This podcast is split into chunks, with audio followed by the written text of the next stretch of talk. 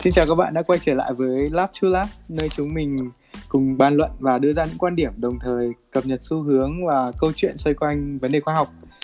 Hôm nay thì chúng mình muốn nói tới tác động qua lại giữa biến đổi khí hậu và nông nghiệp.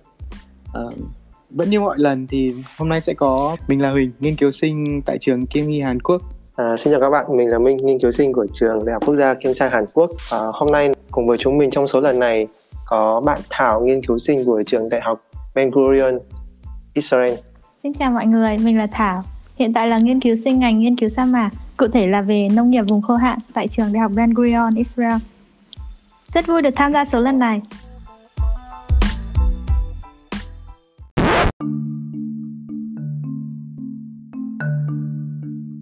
Theo đánh giá của Ngân hàng Thế giới thì Việt Nam là một trong năm nước sẽ bị ảnh hưởng nghiêm trọng của biến đổi khí hậu và nước biển dâng.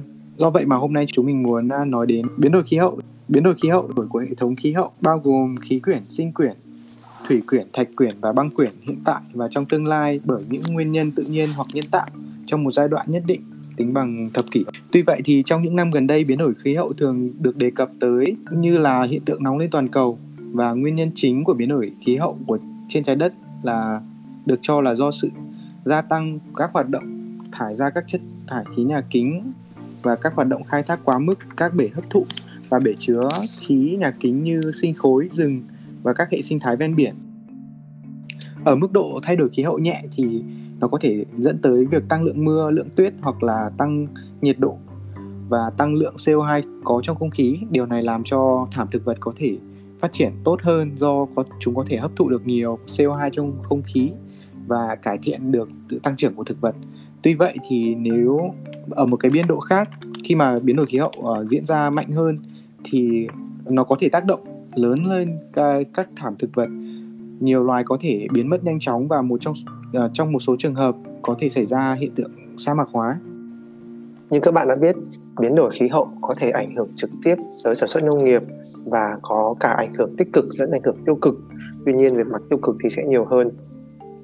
Nhìn chung, biến đổi khí hậu sẽ làm giảm năng suất và sản lượng cây trồng, đồng thời có thể làm giảm số lượng vật nuôi. À, về vấn đề thứ nhất đó chính là vấn đề ấm lên toàn cầu. Nhiệt độ tăng lên làm dịch chuyển đất canh tác và trồng trọt ở các nước ở Bắc bán cầu và các vùng trung tâm của lục địa. Bởi vì ở những nước đấy, mùa đông sẽ ấm hơn và ngắn hơn và rất thuận lợi cho việc cây trồng cũng như là chăn nuôi. Ngược lại, nhiệt độ tăng lên thì sẽ làm cho giảm đất canh tác ở các vùng xích đạo hoặc các cận xích đạo bởi vì nhiệt độ quá nóng không phù hợp cho việc canh tác cũng như là trồng trọt hoặc là chăn nuôi. Cụ thể hơn, nhiệt độ tăng có thể dẫn đến sốc nhiệt cho cây trồng và vật nuôi, có đó làm giảm sản lượng và năng suất. Hơn thế nữa, do nhiệt độ tăng, lượng nước bốc hơi trong không khí sẽ tăng lên, đồng thời làm giảm độ ẩm ở trong đất và cũng là một nguyên nhân gây ra sa mạc hóa. Và vấn đề thứ hai ở đây đó chính là hạn hán. Việc thay đổi phân bố lượng mưa của từng vùng và với lượng mưa ít tập trung vào mùa canh tác là một nguyên nhân chính dẫn đến việc thiếu nước canh tác hoặc thay đổi các dòng chảy của các con sông. Điều đấy cũng ảnh hưởng rất lớn đối với việc à, canh tác và trồng trọt. Ngược lại, ở các cái vùng hoặc là các đất nước mà ở vùng ven biển, vùng duyên hải có biên giới giáp với mực nước biển thì nhiệt độ ấm lên làm cho băng tan và mực nước biển dâng cao. Thêm nữa vào việc sụt lún của các vùng đất ở vùng duyên hải như thế dẫn đến đất canh tác dễ bị ngập mặn hơn và dễ bị à, xâm lấn bởi nước biển. À, một vấn đề chung nữa ở đây đó chính là bệnh dịch và thiên tai. Bệnh dịch và thiên tai cũng ảnh hưởng đến quá trình sản xuất, canh tác và vận chuyển trong nông nghiệp. À, cụ thể hơn rồi đó chính là trong những năm trở lại đây khi mà dịch Covid hành hành thì chúng ta đã thấy là việc cung cầu hoặc là vận chuyển các cái à, cây trồng hoặc là hoa màu từ nơi sản xuất cho đến nơi tiêu thụ rất là khó khăn. Tuy nhiên, ảnh hưởng từ biến đổi khí hậu đến sản lượng nông nghiệp và đất canh tác khá là nhỏ so với sự phát triển của công nghệ và sự tăng trưởng của nền kinh tế. Đó là một điều tín hiệu tốt và đáng mừng. Ví dụ như là vào năm 2020, sản lượng ngũ cốc chỉ ít hơn khoảng 0,5% so với lại năm 2001 vào thời điểm mà lúc đấy chưa có ảnh hưởng bởi biến đổi khí hậu. Mặc dù theo các nhà khoa học thì nó sẽ tiếp tục giảm cho tới năm 2050 hoặc là lâu hơn nữa tùy vào cái mức độ nghiêm trọng của biến đổi khí hậu. Về mặt tích cực thì sự tăng cái lượng khí CO2 trong không khí uh, nó không chỉ gây ra các cái hiệu ứng nhà kính mà nó còn có thể tăng cái sản lượng và sự phát triển của cây trồng cũng như là sự tăng trưởng của cây trồng. Nó giúp cho tăng cường quá trình à, trao đổi quang hợp ở trong cây và tăng cái khả năng uh, sử dụng nước của cây theo báo cáo của uh, FAO thì đến năm 2030 ảnh hưởng của việc tăng CO2 có thể bù đắp vào cái việc giảm sản lượng uh, do cái việc thay đổi nhiệt độ và lượng mưa. Đấy cũng là một điều tích cực của việc uh, thay đổi cái hoặc là biến đổi cái khí hậu. Cụ thể ở đây chính là lượng khí CO2 trong không khí. Ngược lại thì nông nghiệp cũng có ảnh hưởng với biến đổi khí hậu trong đó thì ở mọi giai đoạn của việc cung cấp lương thực đều thải ra khí nhà kính vào bầu khí quyển, đặc biệt là trong hoạt động nông nghiệp. Ờ, có thể thải ra một lượng đáng kể khí metan và nitơ oxit, hai loại khí mà tạo ra hiệu ứng nhà kính rất là mạnh. Trong đó metan được tạo ra bởi vật nuôi trong quá trình tiêu hóa do quá trình lên men trong ruột và sau đó thì được thải ra qua đường ợ hơi. Ờ, nó cũng có thể thoát ra từ phân, lưu trữ và các chất thải hữu cơ trong các bãi trôn lấp. Ngoài ra khí thải oxit nitơ là sản phẩm gián tiếp của phân bón nitơ hữu cơ và khoáng trong đó hiện nay, hệ thống lương thực toàn cầu chịu trách nhiệm cho khoảng từ 21 đến 37% lượng khí thải hàng năm. Tuy nhiên, thành phần khí thải từ hoạt động sản xuất thức ăn không phản ánh tổng thể về sự cân bằng của khí thải toàn cầu. Với hoạt động nông nghiệp tạo ra khoảng một nửa lượng khí methane và khoảng 3 phần tư lượng nitơ oxit do con người tạo ra. Thêm vào đó sự mở rộng của canh tác nông nghiệp cũng làm ảnh hưởng đến hệ sinh thái và đa dạng của môi trường trong khu vực. Điều này gây ra bởi việc sử dụng và lạm dụng là thuốc trừ sâu, thuốc trừ cỏ và các phân loại phân bón hóa học. Theo sách đỏ thì trong số 28.000 loài đang bị đe dọa tuyệt chủng, chỉ riêng canh tác nông nghiệp đã là nguyên nhân của khoảng 24.000 loài. Hơn nữa cùng với sự gia tăng dân số dự kiến và những thay đổi trong thói quen ăn uống hướng theo việc tiêu thụ nhiều thịt hơn, nhu cầu thực phẩm toàn cầu có thể tăng tới 70% trong thập kỷ tới một biện pháp có thể ờ, giúp chúng ta giảm được cái việc thói quen ăn uống ở đây thì chính là giảm lượng thịt tiêu thụ đặc biệt là thịt bò. Đấy là loại thịt đỏ. Vì như chúng ta biết là bò nó thải ra một lượng khí uh, nhà kính rất là nhiều. Tuy nhiên vấn đề này rất là khó mặc dù nó cũng khả thi đấy.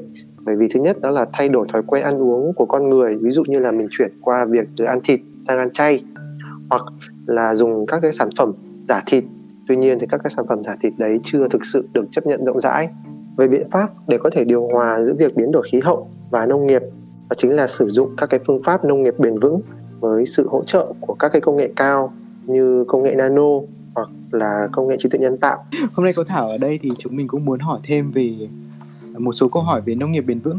Thảo ơi, vậy thì nông nghiệp bền vững là như thế nào nhỉ? Những năm gần đây thì mọi người thường nghe rất nhiều tới cụm từ phát triển bền vững phải không? Cụm từ này cũng được sử dụng nhiều trong bối cảnh và những lĩnh vực khác nhau. Một trong số đó thì chính là phát triển nông nghiệp bền vững. Và hôm nay thì Thảo sẽ trả lời ờ, về nông nghiệp bền vững là gì. Thì um, theo về mặt sinh thái học, theo định nghĩa của giáo sư Stephen tại Đại học California thì nông nghiệp bền vững là một hệ thống có liên quan và tác động tới quá trình sản xuất lương thực thực phẩm, nuôi trồng, làm cân bằng tính ổn định của môi trường, tính phù hợp của xã hội và tính khả thi về kinh tế giữa các nhân tố cả về chiều dài, chiều rộng, có nghĩa là sẽ có nhiều đối tượng cùng tham gia và nhiều thế hệ cùng tham gia. Nghe có vẻ khá là khó hiểu.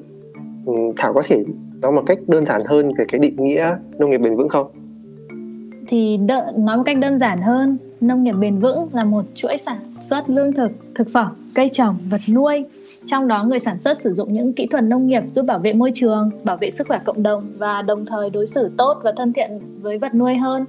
Và sự phát triển nông nghiệp này sẽ trở nên bền vững khi chúng ta duy trì được nền tảng thiên nhiên đó và phải phụ thuộc rất ít vào những sản phẩm nhân tạo được đưa từ bên ngoài hệ sinh thái vào. Ngoài ra, thêm vào đó thì quản lý dịch bệnh và sâu bệnh hại thì tốt nhất là nên sử dụng những cơ chế điều tiết nội bộ tự nhiên. Như vậy là chúng ta sẽ sử dụng tất cả mọi sản phẩm cũng như là nguyên liệu đến từ tự nhiên đúng không thảo? Đúng rồi anh minh ạ. Vậy cái lịch sử của việc nông nghiệp bền vững này là trong mới trong những năm trở lại đây thôi đúng không? Vì anh chỉ nghe cái khái niệm này cũng chỉ trong vòng 5 10 năm trở lại đây thôi. Có phải không nhỉ? Thật ừ. ra thì cái khái niệm về nông nghiệp bền vững này không phải là mới đối với thực tiễn canh tác hay là trong khoa học nông nghiệp hay là đối với chính sách nông nghiệp. Nó đã là một phần lý thuyết và thực hành trong nông nghiệp ở Vương quốc Anh từ trong những năm vài trăm cho đến giữa thế kỷ 19, một cái cột mốc lịch sử quan trọng nhất đối với sự phát triển của nông nghiệp bền vững là nghiên cứu về các mối liên hệ giữa điều kiện đất, chất lượng lương thực và sức khỏe của con người ra đời thì các nhà khoa học và một số thành viên của cộng đồng y tế ở Anh đã thực hiện các thí nghiệm nghiên cứu lâm sàng về chủ đề này từ đầu thế kỷ 20. Cộng đồng này có quan điểm rằng sức khỏe của con người sẽ bị ảnh hưởng tiêu cực rất nhiều do thực hành quản lý đất trong nông nghiệp rất kém, đặc biệt là quản lý chất hữu cơ kém gây ô nhiễm đất và nước. Và sau này thì có rất nhiều các phong trào nông nghiệp bền vững ra đời tại châu Âu, Mỹ, Canada. Như chúng ta biết là Israel vẫn luôn là một nước đi đầu trong cải cách nông nghiệp. Thì Thảo đang là một nghiên cứu sinh ở Israel thì Thảo đánh giá thế nào về việc canh tác nông nghiệp ở Israel ở hiện tại? thì Thảo xin chia sẻ một số thông tin về tình hình nông nghiệp ở Israel. Thì Israel là một nước rất là trẻ và có diện tích nhỏ chỉ bằng gần bằng tỉnh Nghệ An của chúng ta và dân số 9.2 triệu người, rất nhỏ so với Việt Nam và nông nghiệp thì chỉ chiếm 2,5% GDP và 3,6% giá trị xuất khẩu.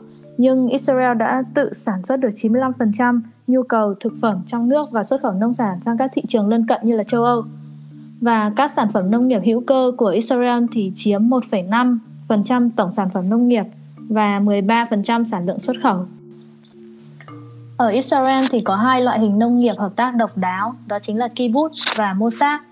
Kibbutz là một cộng đồng trong đó sản phẩm nông nghiệp được làm ra được sở hữu chung và thành quả lao động của các cá nhân đem lại lợi ích cho mọi người. Còn mosaic thì lại là một cái hình thức khác một dạng làm nông nghiệp trong đó mỗi gia đình sở hữu riêng đất đai trong khi việc mua bán và tiếp thị thì được thực hiện chung.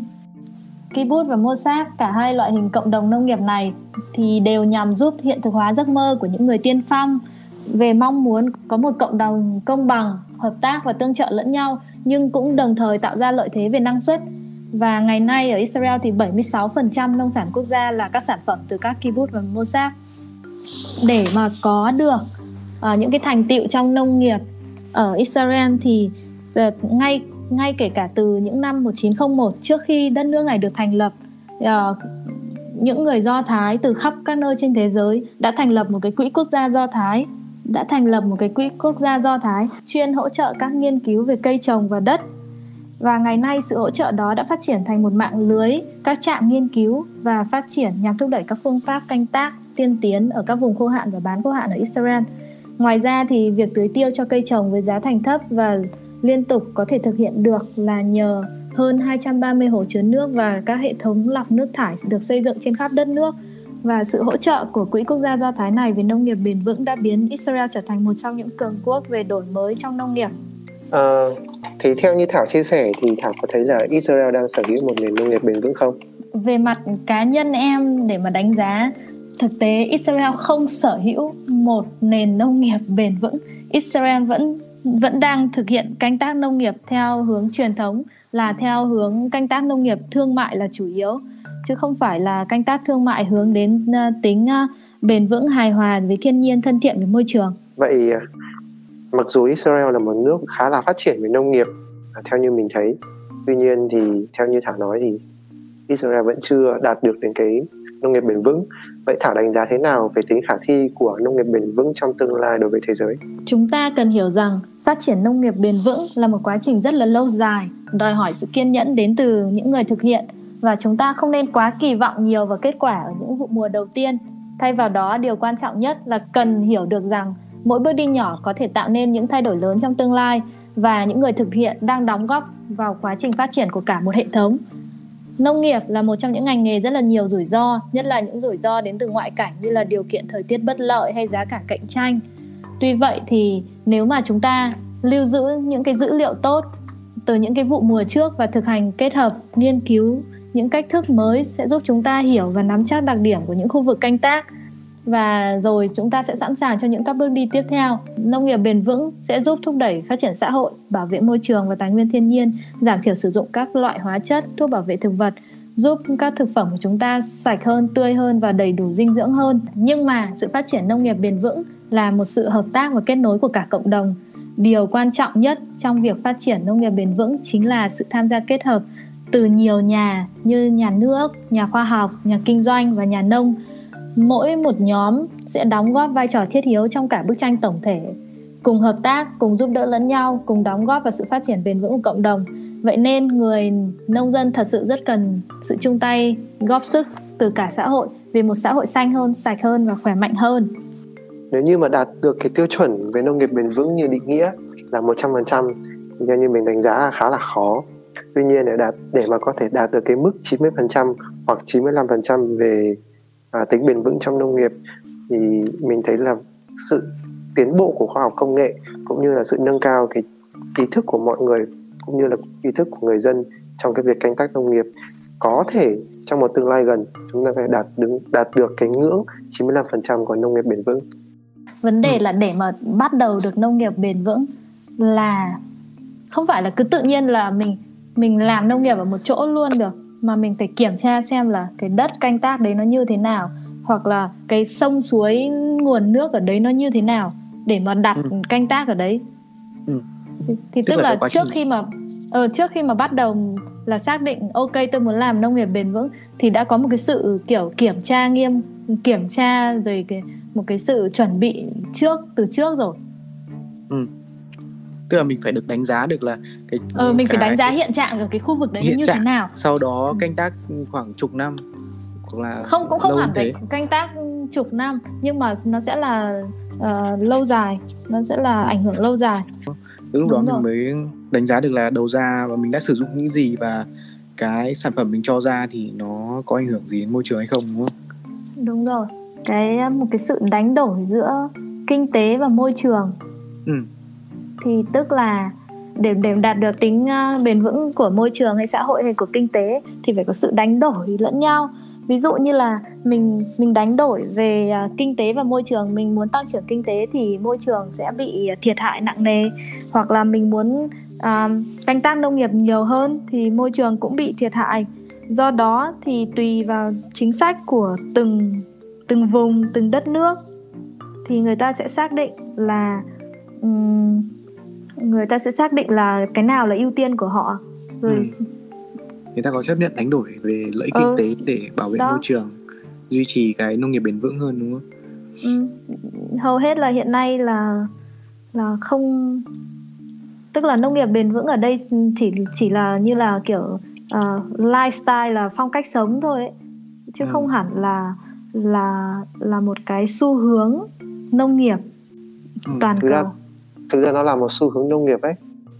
Nhưng Anh mà xu hướng bên... đấy không áp dụng cho cho tất cả mọi người mà là chỉ cho những cái người mà người ta có kiểu đủ như là kiện. người ta người ta yêu môi trường đủ điều kiện hay các thứ nha. Ừ. ừ thì dần dần thì nó nó nó mới phát triển toàn cầu thì mới là xu hướng gì làm sao mà có thể bây giờ mình đã khẳng định ngay là tất cả mọi người đều nghĩ đến cho môi trường. Nó phải dần dần dần dần theo tôi nghĩ thì trong cái ờ, sự phát triển của nông nghiệp bền vững ấy chúng ta cần quan tâm đến hai thứ. Là đầu tiên là làm sao để cải thiện được cái mình uh, chọn những cái loại uh, ví dụ là phân bón hoặc là thuốc trừ sâu tự nhiên ấy, để có thể uh, không làm ảnh hưởng đến môi trường. Thứ hai là chúng ta có thể biến đổi gen tạo ra cây giống cây trồng mà nó uh, tiêu thụ ít tài nguyên hơn nhưng mà vẫn có thể tạo ra năng suất cao đúng không? Như minh là minh đang nghiên cứu về uh, biến đổi gen trong cây trồng đúng không? Trong đúng thực vật. Ừ. thì mình có, cái góc nhìn gì trong cái vấn đề này không? Từng cái nghiên cứu đơn lẻ ấy, từng cái mảng đơn lẻ. Thì ừ. các nhà khoa học nếu như mà mình ghép thành bức tranh tổng thể ấy, thì mình cũng không biết được rằng là trong tương lai các cái ứng dụng đấy nó có thể giúp được bao nhiêu phần trăm hồi phục lại môi trường hoặc bao nhiêu phần trăm nó có thể đóng góp cho việc sản xuất ra một cái nông nghiệp bền vững à, ví dụ như là tớ đang làm về biến đổi gen chẳng hạn thì những cái cây biến đổi gen đấy có thể phù hợp với lại từng cái loại đất khác nhau đúng không nào? Ừ, có thể không cần đạm hoặc là có thể chịu hạn chịu mặn với các thể loại đấy. Thì mình có thể trồng các cái cây đấy ở các cái vùng đất mà mình mình có thể canh tác được. Và khi mà mình trồng các cái cây đấy thì thì cái hệ sinh thái của cái vùng đất đấy nó sẽ bắt đầu phục hồi dần. Các cây trồng biến đổi gen này sẽ có rất nhiều mục đích mục đích thứ nhất là có thể trồng được ở các cái vùng hạn hán hoặc là các cái vùng ngập mặn. Và mục đích thứ hai đó chính là tăng cái sản lượng cây trồng cũng như là chất lượng cây trồng. Ví dụ như à, tăng hàm lượng đường ở trong cây tăng các cái chất à, các cái vitamin tốt ở trong cây. Thì hai mục đích đấy thứ nhất là nó có thể áp dụng cho việc cải thiện các cái vùng đất mà bị hạn hay bị mặn. Ví dụ như mình trồng những cây đấy ở các cái vùng đất đấy thì nó sẽ cải thiện cái hệ sinh thái của cái vùng đấy.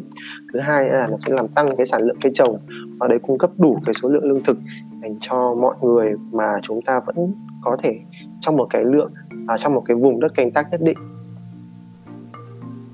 À, ừ. thì qua đó à, qua đó thì à, đấy chỉ là riêng lab mình làm một mảng đấy thôi. Còn các cái lab khác thì họ có thể nghiên cứu nhiều các cái mảng khác ví dụ như uh, liên quan đến quá trình đất hay là quá trình uh, cải thiện sao cho cái lượng đất tốt hơn hoặc cải thiện nước tốt hơn hoặc là cải thiện không khí tốt hơn. Thì một uh, trong những cái cách cải thiện đất uh, được sử dụng rộng rãi nhất hiện nay thì đó là cải tạo đất bằng chất hữu cơ hoặc là chất rắn sinh học. Thì, thì chất rắn sinh học là một cái sản phẩm cuối cùng thu được từ quá trình xử lý sinh học của nước thải đô thị trộn với xác bã của thực vật trước khi bón ra ruộng và cái chất rắn sinh học này là nguồn cung cấp chất hữu cơ, nitơ, phosphor và các chất dinh dưỡng khác. Ngoài ra thì những cái chất rắn sinh học có thể tăng cường điều kiện đất và sức khỏe của đất bằng cách tăng lượng chất hữu cơ, chất dinh dưỡng và sẽ làm thay đổi độ phì nhiêu của đất. Sau đó thì sẽ dẫn tới à, năng suất cây trồng cao hơn. Ừ. Vậy thì chắc là trong tương lai để mà cái khái niệm về nông nghiệp bền vững này trở thành hiện thực thì chúng ta phải đợi cho việc là thứ nhất là cải tạo giống cây trồng và việc biến đổi gen hoặc lai tạo mới. Ngoài ra thì chúng ta phải cải tạo thêm cải thiện về chất lượng đất và chất lượng nước đúng không? Đúng rồi